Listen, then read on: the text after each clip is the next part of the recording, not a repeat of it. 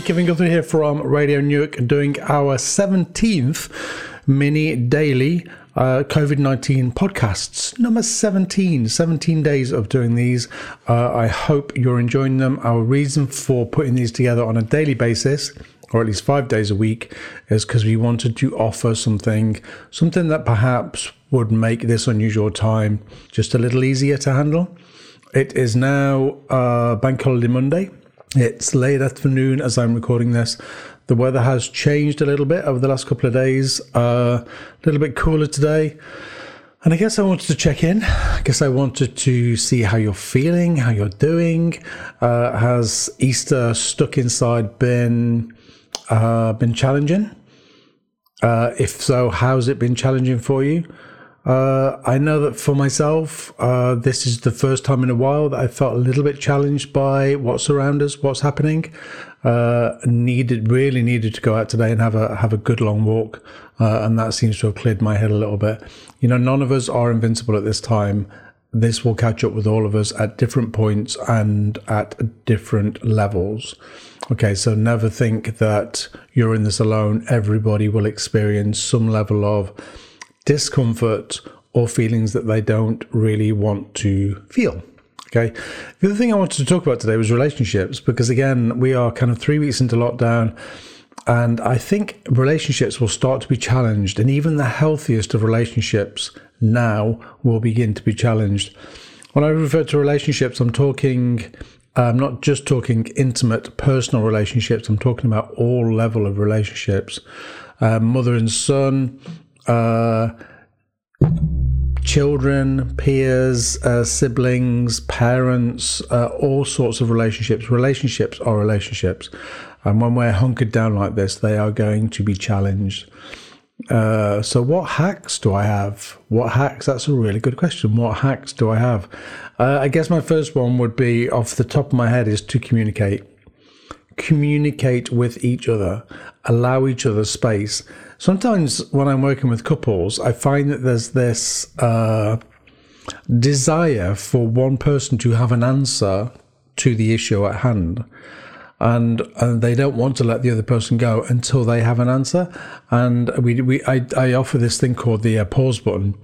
Both parties have to agree that they're going to agree to pause whatever it is that's, that's happening, and then once they agree, they pause the conversation. They go away, they do their own thing, they simmer down because usually things have gotten out of hand. And then again, together, they agree when they're going to pick it back up and when they're going to talk about it again. Okay, but if if tempers have raised, then no good will come from the conversation because at that point you're just chimp against chimp, and no healthy conversation was ever had whilst we were talking chimp against chimp. Okay, so try and create a, a pause button.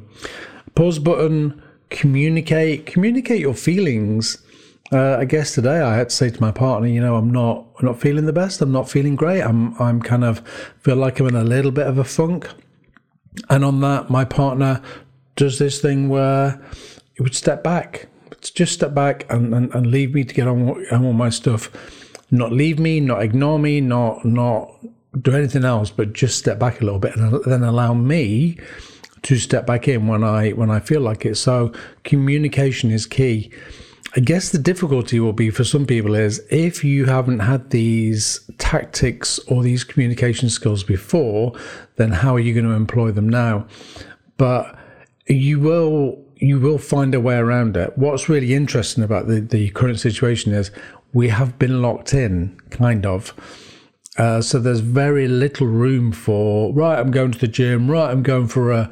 I'm, I'm going to work. Right, I'm. It's there's very little option left. Uh, so we are going to have to find ways of communicating and make and making this work.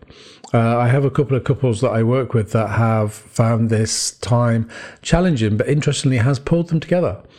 Has pulled them together and actually getting on better now than they were than they were before because uh, they've had to. Do you know what I mean? And sometimes when we have to do stuff, when options are removed, then we do find a way. We do find a way around it. So create yourself a pause button and uh, communicate.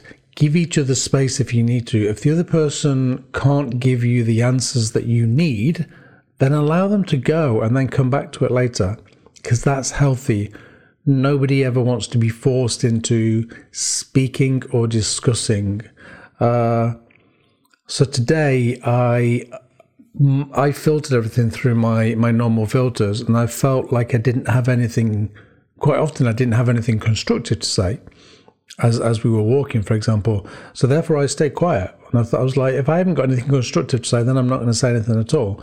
Uh, we we did talk and we did communicate, but over different things, and over things that perhaps my partner would would, would orchestrate the conversation. Uh, but I was very aware of my own mood. So be aware of your own moods. I've, I've done stuff in the past about emotions.